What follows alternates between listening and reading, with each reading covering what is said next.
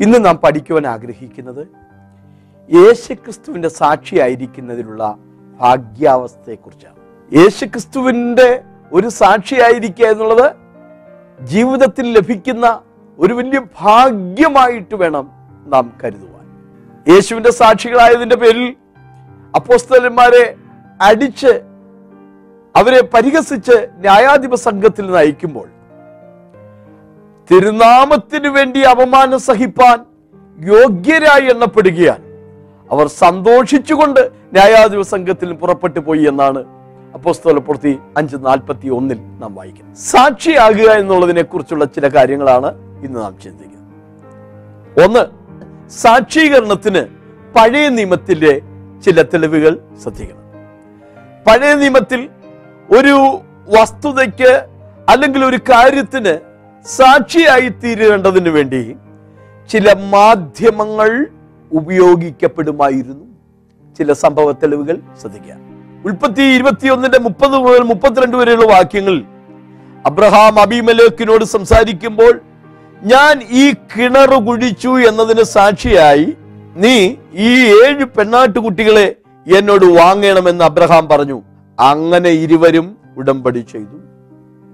ലാബാനും യാക്കോബും തമ്മിൽ ഉടമ്പടി ചെയ്യുമ്പോൾ ഒരു കൾക്കൂന കൂട്ടിയിട്ട് ഇത് സാക്ഷിയാണ് എന്ന് പറയുന്നു. ഞാനും നീയും തമ്മിൽ ഉടമ്പടി ചെയ്യുക. അത് എനിക്കും നിനക്കും മധ്യ സാക്ഷിയായിരിക്കട്ടെ. അപ്പോൾ യാക്കോബ് ഒരു കല്ലെടുത്ത് തൂണായി നിർത്തി അവർ കല്ലെടുത്ത് ഒരു കൂമ്പാരമുണ്ടാക്കി. ഈ കൂമ്പാരവും തൂണും സാക്ഷി എന്ന് പറയുകയാണ്. ഉൽപ്പത്തി മുപ്പത്തിയൊന്നിന്റെ നാൽപ്പത്തിനാല് നാൽപ്പത്തിയെട്ട് അൻപത് വാക്യം. ദൈവം മനുഷ്യരോട് സംസാരിക്കുമ്പോൾ ആകാശ ഭൂമിയും ഒരു പാട്ടുമൊക്കെ ദൈവം സാക്ഷിയായിട്ട് അവിടെ നിർത്തുന്നുണ്ട്. ആവർത്തനം മുപ്പതിന്റെ പത്തൊൻപത് മുപ്പത്തി ഒന്നിന്റെ പത്തൊൻപത്. അവിടെ യഹോവ മോശയോട് സംസാരിക്കുകയാണ്.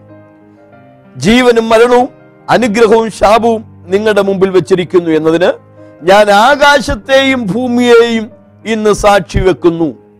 ആകയാൽ ഈ പാട്ട് എഴുതി ഇസ്രായേൽ മക്കളെ പഠിപ്പിക്ക. ഇസ്രായേൽ മക്കളുടെ നേരെ ഈ പാട്ട് എനിക്ക് സാക്ഷിയായിരിക്കേണ്ടതിന് അത് അവർക്ക് വായ്പാടമാക്കി കൊടുക്കുക. അപ്പൊ ഒരു പാട്ട് ദൈവം സാക്ഷിയാക്കി നിർത്തും ഒരാൾ തന്റെ ഒരു മൃഗത്തെ ഒരുവനെ കാവലിന് വേണ്ടി ഏൽപ്പിച്ചു. ആ മൃഗത്തെ ഒരു കാട്ടുമൃഗം കൊന്നുകളഞ്ഞാൽ ആ സൂക്ഷിപ്പുകാരൻ ആ കൊല്ലപ്പെട്ട മൃഗത്തിന്റെ അവശിഷ്ടം സാക്ഷിയായിട്ട് കൊണ്ടുവരണമായിരുന്നു.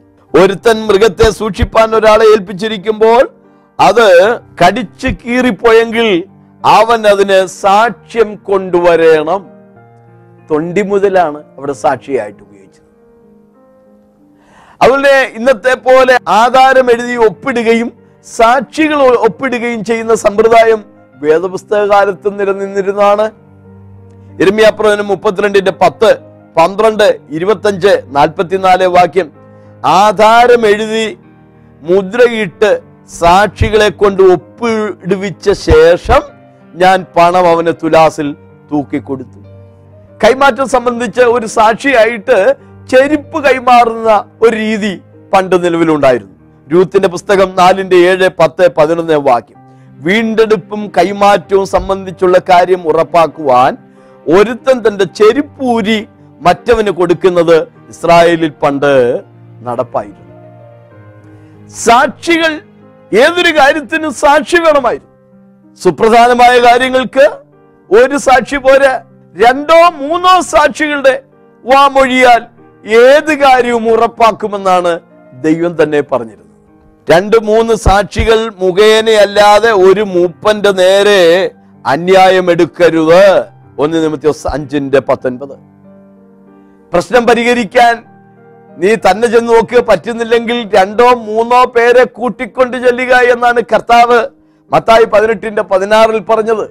സാക്ഷികളെയാണ് അവിടെ കാണിക്കുന്നത്. ആവർത്തനം പതിനേഴിന്റെ ആറ് പത്തൊൻപതിന്റെ പതിനഞ്ച് രണ്ട് കൊരിന്ത്യർ പതിമൂന്നിന്റെ ഒന്ന്.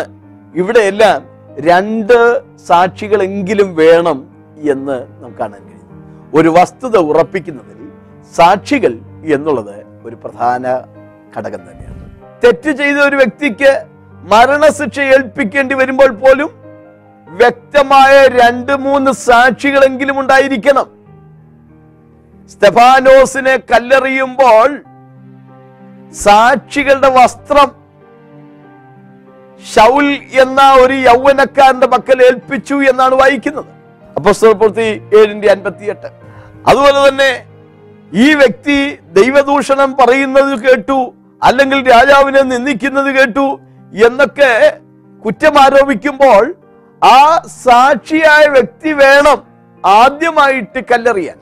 നാബോത്തിനെ കല്ലെറിഞ്ഞു കൊല്ലുമ്പോൾ സാക്ഷികളെ കള്ളസാക്ഷികളെ നിർത്തിയാണ് ഇസബേൽ ആ ഹീനകൃത്യം ചെയ്തത്. യേശു ക്രിസ്തുവിനെതിരെ സാക്ഷികളെ കള്ളസാക്ഷികളെ കൊണ്ടുവന്നു എന്നാണല്ലോ വായിക്കുന്നത്.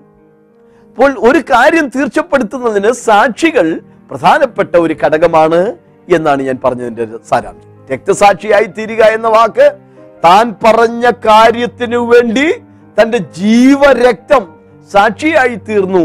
അതാണ് രക്തസാക്ഷിത്വം എന്ന വാക്കുകൊണ്ട് അർത്ഥമാക്കുന്നത്. ലേവ്യ പുസ്തകം അഞ്ചിന്റെ ഒന്ന്. ഒരുത്തൻ സത്യവാചകം കെട്ടിട്ട് താൻ സാക്ഷിയായി കാണുകയോ അറിയുകയോ ചെയ്തത് അറിയിക്കാതെ അങ്ങനെ പാപം ചെയ്താൽ അവൻ തന്റെ കുറ്റം വഹിക്കണം. കോടതിയിൽ വ്യവഹാരങ്ങളിലൊക്കെ സാക്ഷികൾക്ക് പ്രത്യേകമായ പ്രാധാന്യത ആളുകൾ ഞങ്ങളോട് ചോദിക്കാറുണ്ട് നിങ്ങൾ യഹോവയുടെ സാക്ഷികളാണോ? അല്ല അല്ലവേ അല്ല. യഹോവയുടെ സാക്ഷികൾ എന്നുള്ളത് ഒരു പ്രത്യേക വിഭാഗം ജനമാണ്.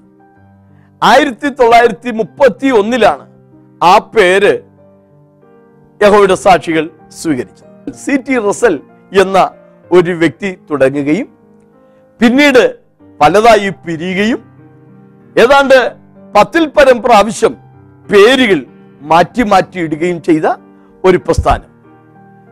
എങ്കിലും പൊതുവെ ആ പ്രസ്ഥാനത്തെ റസലൈറ്റ്സ് റസലുകാർ എന്ന് അറിഞ്ഞു പോന്നിരുന്നു. വാച്ച് ടവർ എന്നും അടിമവർഗമെന്നും പുൾപിറ്റ് അസോസിയേഷൻ എന്നും ബൈബിൾ സ്റ്റുഡൻസ് അസോസിയേഷൻ എന്നൊക്കെ പല പേരുകൾ പറഞ്ഞു വന്നു എങ്കിലും പൊതുവെ റസലുകാരെന്ന് അറിഞ്ഞു വന്നിരുന്നു. രണ്ടാമത്തെ റസലിന് ശേഷം നേതാവായി മാറിയ റുദർഫോർഡിന് റസലിനോട് വ്യക്തിപരമായി ചില വൈരാഗ്യമുണ്ടായിരുന്നു എന്നും. ആ വൈരാഗ്യ നിമിത്തം റസലിൽ നിന്ന് ഈ പ്രസ്ഥാനത്തെ വേർപിടിപ്പിക്കാൻ വേണ്ടിയിട്ടാണ് ആയിരത്തി തൊള്ളായിരത്തി മുപ്പത്തിയൊന്നിൽ യഹോവിടെ സാക്ഷികൾ എന്ന പേര് യശാപ്രവനം നാൽപ്പത്തി മൂന്നിന്റെ പത്താം വാക്യത്തെ ആസ്പദമാക്കി ആ സംഘടന സ്വീകരിച്ചത്. ഞങ്ങൾ യഹോവിടെ സാക്ഷികളല്ല. ഞങ്ങൾ ക്രിസ്തുവിന്റെ സാക്ഷികളാണ്. ബൈബിളിലെ പുതിയ നിയമത്തിൽ പതിനാല് വാക്യത്തെളിവുകൾ ഉണ്ട്. ഈ പതിനാല് വാക്യത്തെളിവുകളും ക്രിസ്തുവിന്റെ സാക്ഷി യേശുവിന്റെ സാക്ഷി എന്നാണ് കാണിക്കുന്നത്. പുതിയ നിയമത്തിൽ ക്രൈസ്തവരെ സംബന്ധിച്ചിടത്തോളം യഹോവയുടെ സാക്ഷി എന്ന് പറയാൻ ഒരൊറ്റ വാക്യത്തെളിവ് പോലുമില്ല എന്ന് ഞാൻ ഊന്നി പറയുകയാണ് ക്രിസ്തുവിന്റെ സാക്ഷി എന്നുള്ളതിന് പതിനാല് വായതവാക്യ തെളിവുകളുണ്ട് എന്ന് ഞാൻ പറഞ്ഞുവല്ലോ. സ്തോത്രം. അപ്പോസ്തന്മാർ യേശു ക്രിസ്തുവിന്റെ സാക്ഷികളായി. അവർ എന്തിന്റെ സാക്ഷികളാണായത്? പ്രധാനമായും അവർ യേശു ക്രിസ്തുവിന്റെ പുനരുദ്ധാനത്തിന്റെ സാക്ഷികളായി തീരുകയാണ് ഉണ്ടായത്. വാക്യ തെളിവുകൾ ശ്രദ്ധിക്കുക. അപ്പസ്തല പ്രവൃത്തി ഒന്നിന്റെ ഇരുപത്തിരണ്ടിൽ യൂതയുടെ സ്ഥാനത്തേക്ക് മത്യാസിനെ തെരഞ്ഞെടുക്കുമ്പോൾ ഇങ്ങനെയാണ് പറഞ്ഞത്. ഞങ്ങളോടുകൂടെ നടന്ന പുരുഷന്മാരിൽ ഒരുത്തൻ ഞങ്ങളോടുകൂടെ അവന്റെ പുനരുദ്ധാനത്തിന് സാക്ഷ്യം വഹിക്കണം. അങ്ങനെ മത്യാസിനെ അവർ തെരഞ്ഞെടുക്കുകയാണ്. യേശുവിന്റെ പുനരുദ്ധാനത്തിന് സാക്ഷിയാകണമെന്നാണ് സ്തോത്രം. അപ്പോസ്തല പ്രവൃത്തി രണ്ടിന്റെ മുപ്പത്തിരണ്ടിൽ ഈ യേശുവിനെ ദൈവം ഉയർപ്പിച്ചു അതിന് ഞങ്ങളെല്ലാവരും സാക്ഷികളാകുന്നു. നിങ്ങൾ ക്രൂശിച്ചു കൊന്ന ഈ യേശുവിനെ ദൈവം ഉയർപ്പിച്ചു അതിന് ഞങ്ങളെല്ലാവരും സാക്ഷികളാകുന്നു. പുസ്തകപ്രവൃത്തി മൂന്ന് പതിനഞ്ച് അവനെ ദൈവം മരിച്ചവരിൽ നിന്ന് എഴുന്നേൽപ്പിച്ചു. അതിന് ഞങ്ങൾ സാക്ഷികളാകുന്നു. അപ്പോസ്തലന്മാർ യേശുക്രിസ്തുവിന്റെ പുനരുദ്ധാനത്തിന് മഹാശക്തിയോട് സാക്ഷ്യം പറഞ്ഞു പോന്നു. യേശുവിന്റെ സാക്ഷി എന്നുള്ളതിന് പതിനാല് വാക്യ തെളിവുകൾ ഉണ്ട് എന്ന് ഞാൻ പറഞ്ഞുവല്ലോ. പെട്ടെന്ന് ഞാൻ വാക്യം അപ്രസക്ത ഭാഗം മാത്രം ഒന്ന് വായിച്ചു വിടാം. ലൂക്കോസ് ഇരുപത്തിനാലിന്റെ നാൽപ്പത്തി ആറ് മുതലുള്ള വാക്യങ്ങൾ. ക്രിസ്തു കഷ്ടം അനുഭവിക്കുകയും സകല ജാതികളും പ്രസംഗിക്കുകയും വേണമെന്ന് ഇങ്ങനെ എഴുതിയിരിക്കുന്നു. ഇതിന് നിങ്ങൾ സാക്ഷികളാകുന്നു. രണ്ട്. അപ്പോസ്തല പ്രവൃത്തി ഒന്നിന്റെ എട്ട്. എന്നാൽ പരിശുദ്ധാത്മാവ് നിങ്ങളുടെ മേൽ വരും. നിങ്ങൾ ശക്തി ലഭിച്ചിട്ട് ഭൂമിയുടെ അറ്റത്തോളം എന്റെ സാക്ഷികളാകും എന്നാണ് യേശു പറഞ്ഞത്. മൂന്ന്. അപ്പോസ്തല പ്രവൃത്തി ഒന്നിന്റെ ഇരുപത്തിരണ്ട്. അവന്റെ പുനരുദ്ധാനത്തിന് സാക്ഷിയായി തീരണം. നാല്. അപ്പോസ്തല പ്രവൃത്തി രണ്ടിന്റെ മുപ്പത്തിരണ്ട്. ഈ യേശുവിനെ ദൈവം ഉയർപ്പിച്ചു അതിന് ഞങ്ങൾ എല്ലാവരും സാക്ഷികളാകുന്നു. അഞ്ച്. അപ്പോസ്തല പ്രവൃത്തി മൂന്ന് പതിനഞ്ച്. അവനെ ദൈവം മരിച്ചവരിൽ നിന്ന് എഴുന്നേൽപ്പിച്ചു അതിന് ഞങ്ങൾ സാക്ഷികളാകുന്നു. ആറ്. അപ്പോസ്തല പ്രവൃത്തി അഞ്ച് മുപ്പത്തിരണ്ട്. ഈ വസ്തുതയ്ക്ക് ഞങ്ങളും ദൈവം തന്നെ അനുസരിക്കുന്നവർക്ക് നൽകിയ പരിശുദ്ധാത്മാവും സാക്ഷികളാകുന്നു. അപ്പോസ്തല പ്രവൃത്തി പത്തിന്റെ മുപ്പത്തി ഒൻപത് യഹൂദ്യാദേശത്തിലും എരുശലേമിലും അവൻ അഥവാ യേശു ചെയ്ത സകല പ്രവർത്തനത്തിനും ഞങ്ങൾ സാക്ഷികളാകുന്നു. എട്ട്. അപ്പോസ്തല പ്രവൃത്തി പതിമൂന്നിന്റെ മുപ്പത്തിയൊന്ന്. അവർ ഇപ്പോൾ ജനത്തിന്റെ മുമ്പാകെ അവന്റെ അഥവാ യേശുവിന്റെ സാക്ഷികളാകുന്നു. ഒൻപത്. അപ്പോസ്തല പ്രവൃത്തി ഇരുപതിന്റെ ഇരുപത് ഇരുപത്തൊന്ന് വാക്യം. കർത്താവിനെ സാക്ഷീകരിച്ചു. പത്ത്. അപ്പോസ്തലപ്രതി ഇരുപത്തിരണ്ടിന്റെ പതിനാറ്.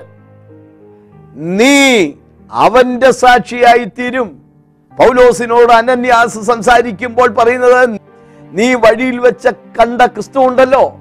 ആ ക്രിസ്തുവിന് നീ സാക്ഷിയായി തീരുമെന്നാണ് അപ്പോസ്തലപ്രതി ഇരുപത്തിരണ്ടിന്റെ ഇരുപത്. നിന്റെ സാക്ഷിയായ സ്തെഫാനോസ് സ്തെഫാനോസ് യേശുവിന്റെ സാക്ഷിയായിരുന്നു. ഒന്ന് പത്രോസ് അഞ്ചിന്റെ ഒന്ന്. പത്രോസ് പറയുകയാണ് ക്രിസ്തുവിന്റെ കഷ്ടാനുഭവത്തിന് സാക്ഷിയുമായ ഞാൻ പത്രോസ് എന്ന ഞാൻ. പത്രോസ് യേശുവിന്റെ സാക്ഷിയായിരുന്നു. പതിമൂന്ന്. വെളിപ്പാട് ഒന്നിന്റെ ഒൻപത്.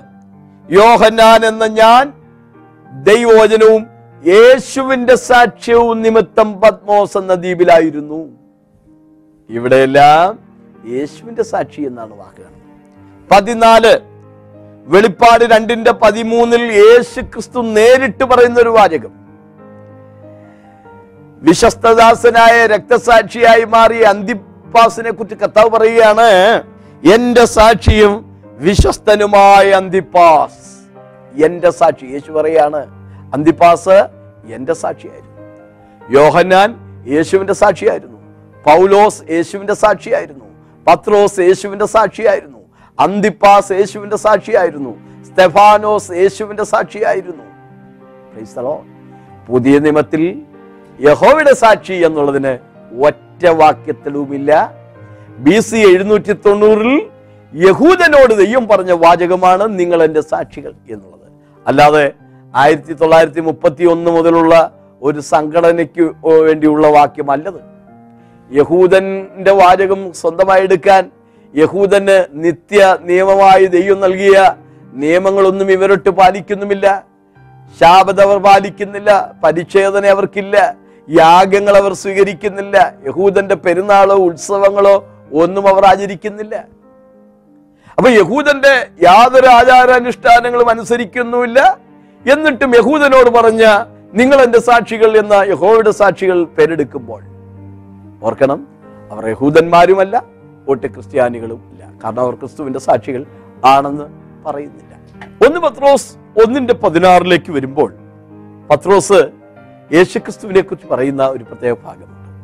ഞങ്ങൾ അവന്റെ മഹിമ കണ്ട സാക്ഷികളാണ്.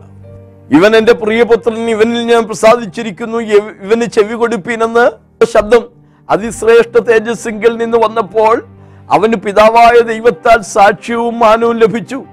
ഞങ്ങൾ അവനോടുകൂടെ യേശുവിനോടുകൂടെ വിശുദ്ധ പർവതത്തിൽ ഇരിക്കുമ്പോൾ സ്വർഗത്തിൽ നിന്ന് ഈ ഈ ശബ്ദമുണ്ടായത് കേട്ടു.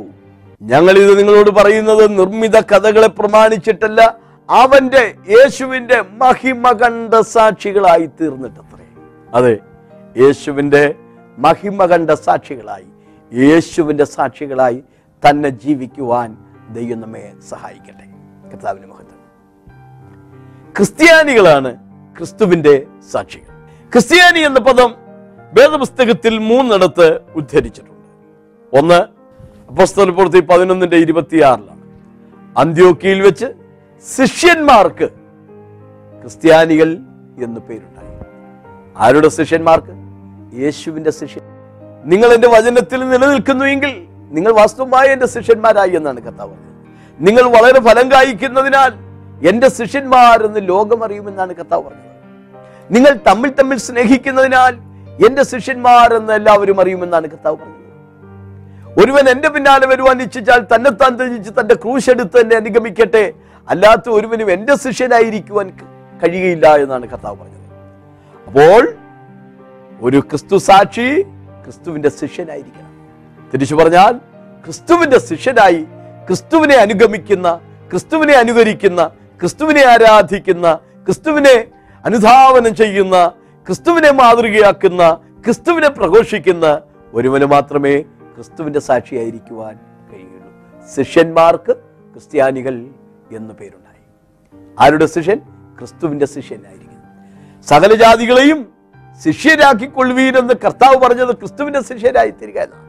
ഒന്നാം നൂറ്റാണ്ടിൽ ക്രൈസ്തവരെ ശിഷ്യന്മാർ എന്നാണ് വിളിച്ചു വന്നത്. ദൈവത്തിന്റെ സ്തോത്രം. ശിഷ്യന്മാർക്ക് ക്രിസ്ത്യാനികൾ എന്ന് പേരുണ്ടായി. ആരാണ് ക്രിസ്ത്യാനി? രണ്ട്.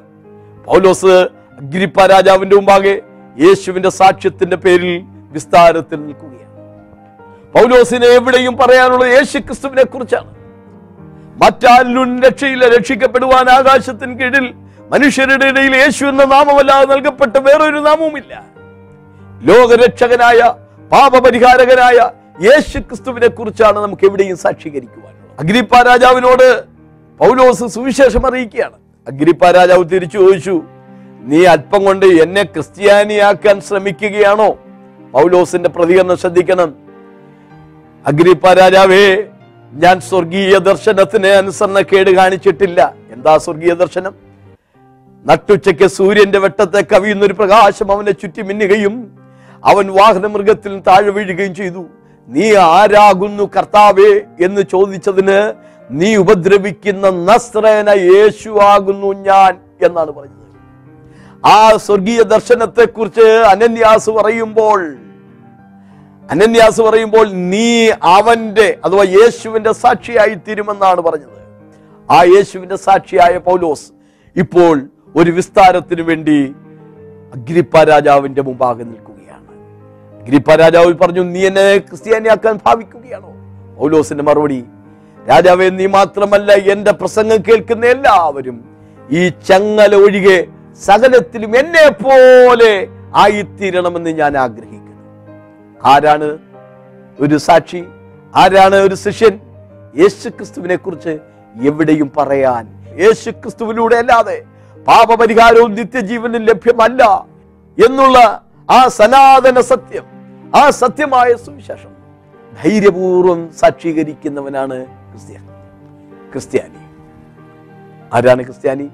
ഒന്ന് പത്രോസ് നാലിന്റെ പതിനാറ്. ക്രിസ്ത്യാനിയായി കഷ്ടം സഹിക്കേണ്ടി വന്നാലോ? ലജ്ജിക്കരുത്.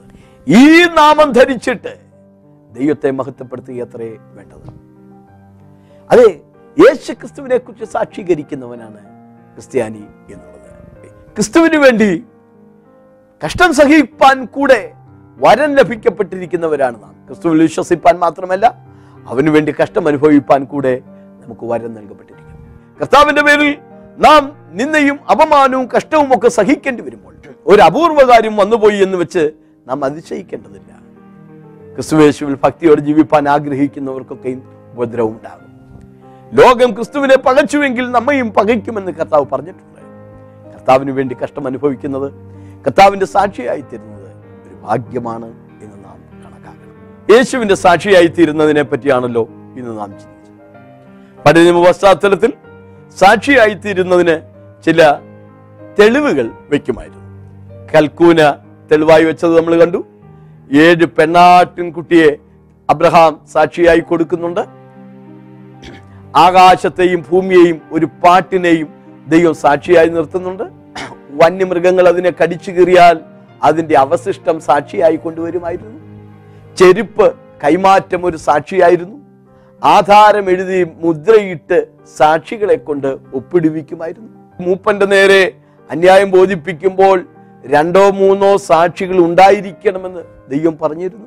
രണ്ടോ മൂന്നോ സാക്ഷികൾ ഉണ്ടെങ്കിൽ മാത്രമേ ഒരു കാര്യത്തിൽ നടപടി എടുക്കാവൂ എന്ന് കാര്യം ഉറപ്പാക്കാവൂ എന്ന് പഴയ നിയമത്തിലും പുതിയ നിയമത്തിലും തെളിവുകളുണ്ട്.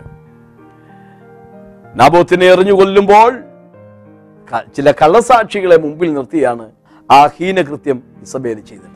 കൂട്ടുകാരുടെ നേരെ കള്ളസാക്ഷ്യം പറയാൻ പാടില്ല എന്നാണ് പത്ത് കൽപ്പനയിലെ ഒരു കൽപ്പന.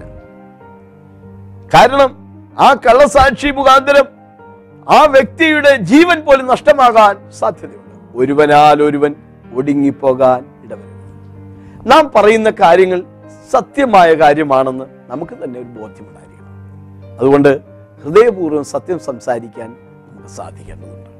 സാക്ഷിയായിരിക്കുന്ന വ്യക്തി അവൻ പറയുന്ന കാര്യം സത്യമാണെന്ന് ബോധ്യമുള്ളത് കൊണ്ട് അവന്റെ രക്തം കൊണ്ട് പോലും അത് ഉറപ്പാക്കാൻ ബാധ്യസ്ഥനാണ്. രക്തസാക്ഷികൾ എന്ന വാക്കും ചിന്തയും ആ വസ്തുതയാണ് ഊന്നിപ്പറയുന്നത്. അപ്പോസ്തലന്മാർ യേശുവിന്റെ സാക്ഷികളായി. അവരുടെ ജീവിതം തന്നെ യേശുവിന്റെ സാക്ഷികളായിരുന്നു. അതുകൊണ്ടാണ് അവരെ കുറിച്ച് വായിക്കുന്നത്. പഠിപ്പില്ലാത്തവരും സാമാന്യരുമായ സാമാന്യരുമായ സഹോദരന്മാരാണെങ്കിലും അവർ യേശുവിനോട് കൂടെയുള്ളവർ എന്ന് ലോകം അറിയുകയാണ്. അവരുടെ ഉച്ചാരണം പോലും ആ സാക്ഷീകരണത്തിന് കാരണമായി മാറിയിട്ടുണ്ട്.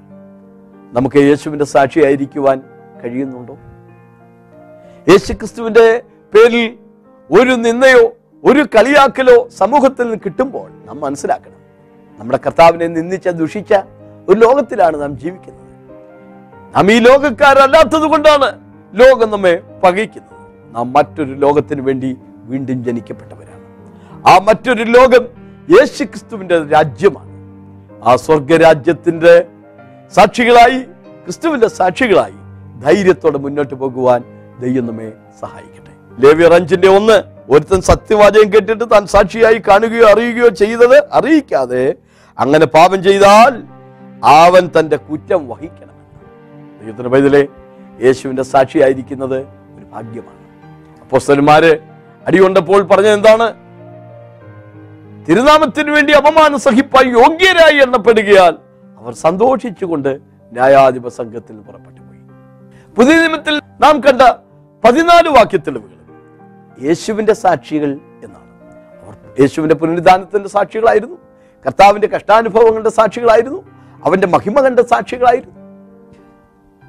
പൗലോസ് പത്രോസ് സ്തെഫാനോസ് അന്തിപ്പാസ് യോഹന്നാൻ ഈ അഞ്ച് വ്യക്തികളും എടുത്തു പറയുമ്പോൾ യേശുവിന്റെ സാക്ഷി എന്നാണ് എടുത്തു പറയുന്നത്. ദൈവത്തിന്. കർത്താവ് പോലും അന്തിപ്പാസിനെ കുറിച്ച് എടുത്തു പറഞ്ഞത് വിശ്വസ്തനും എന്റെ സാക്ഷിയുമായ അന്തിപ്പാസ് എന്നാണ് ദൈവത്തിന് സ്തോത്രം.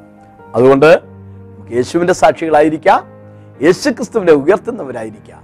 സുവിശേഷത്തെക്കുറിച്ച് എനിക്ക് ലജ്ജയില്ല. വിശ്വസിക്കുന്ന ഏവനും ആദ്യ യഹൂദനും പിന്നെ രക്ഷയ്ക്കായി അത് ദൈവശക്തിയാകുന്നു. ദാവീദിന്റെ സന്തതിയായി ജനിച്ച് മരിച്ച് അടക്കപ്പെട്ട് ഉയർത്തെഴുന്നേറ്റ യേശു ക്രിസ്തുവിനെ ഓർത്തുകൊള്ളുക. അതാകുന്നു എന്റെ സുവിശേഷം. ദൈവത്തിന് സ്തോത്രം. ഈ സുവിശേഷം ലോകമെങ്ങും പ്രസംഗിക്കപ്പെടേണ്ടതാണ്. ദൈവജനത്തിന് ബന്ധനമില്ല. ആർക്കും അതിന് പരിധിയോ പരിമിതിയോ കൽപ്പിക്കാൻ പാടില്ല പറ്റില്ല.